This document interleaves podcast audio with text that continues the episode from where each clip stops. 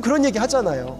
고위직에 있는 사람은 많은데 리더가 없다고 얘기해요. 선생님들은 많은데 스승은 없다고 얘기해요. 왜 그럴까? 리더십은 결국 직급의 높이 그게 아니라 그 사람이 가지고 있는 영향력의 크기다라고 하는 겁니다. 그런데 이 영향력은 물론 어떤 영향력이요? 선한 영향력이어야겠죠, 당연히. 그래서 어, 그 맥스웰 박사님은 리더십을 5단계로 나눴어요. 1단계가 뭐냐면 제일 낮은 단계죠. 그 사람이 리더십을 발휘하는데 자기가 가진 지위밖에 없어요.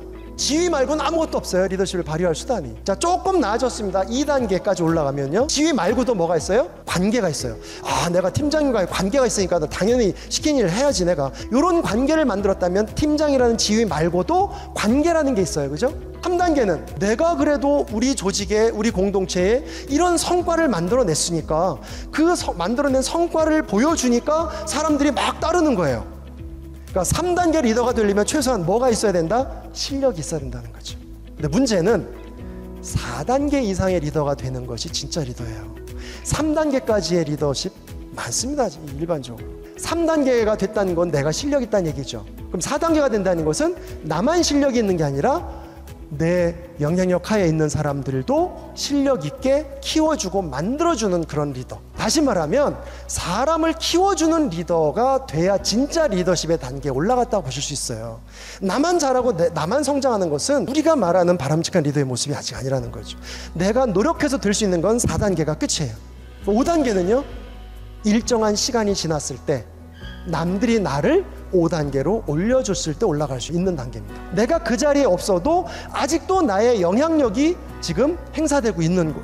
그렇다면 5단계까지 갔다고 볼 수 있죠. 왜? 그들이 나를 5단계로 올려주니까. 저는 특별히 우리 크리스천 중에 4단계, 5단계 리더들이 정말 이제부터 많이 나와야 된다고 봐요. 4단계, 5단계 리더가 안 나오니까 3단계 정도의 리더십으로 끝나니까 한쪽 면에서는 아, 저분 대단한 분이야. 그러는데 한쪽 면에서는 어때요? 아, 겪어보세요, 당신이. 이런 소리를 하는 거죠. 누구도 저분이 크리스찬 CEO라는 거 다 알아요. 그러면 누구도 그분을 인격적인 부분까지도 존경해야지 맞잖아요. 근데 믿는 사람들이 더 해. 이 소리 들으면 되겠냐 이거죠. 왜 소명과 사명 이야기하는데 리더십을 가지고 이야기할까요? 4, 5단계 리더십에 올라가면서 여러분이 선한 영향력을 발휘할 때 그때 하나님이 기뻐하시고 사람이 기뻐합니다. 그걸 우리는 소명과 사명을 연결한 삶이라고 우리는 말할 수 있기 때문에 리더십을 제가 강조한다.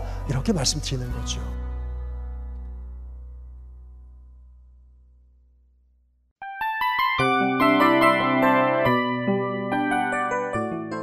이 프로그램은 청취자 여러분의 소중한 후원으로 제작됩니다.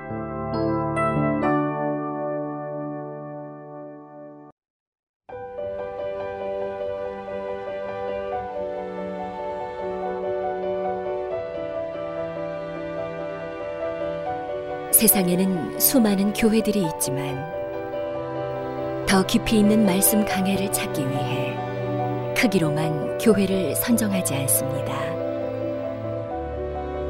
보다 좋은 영적 콘텐츠를 더 많이 나누기 위해 방송비를 받지 않습니다. 1년 365일 복음만 전하고 싶어서 우리는 광고를 하지 않습니다.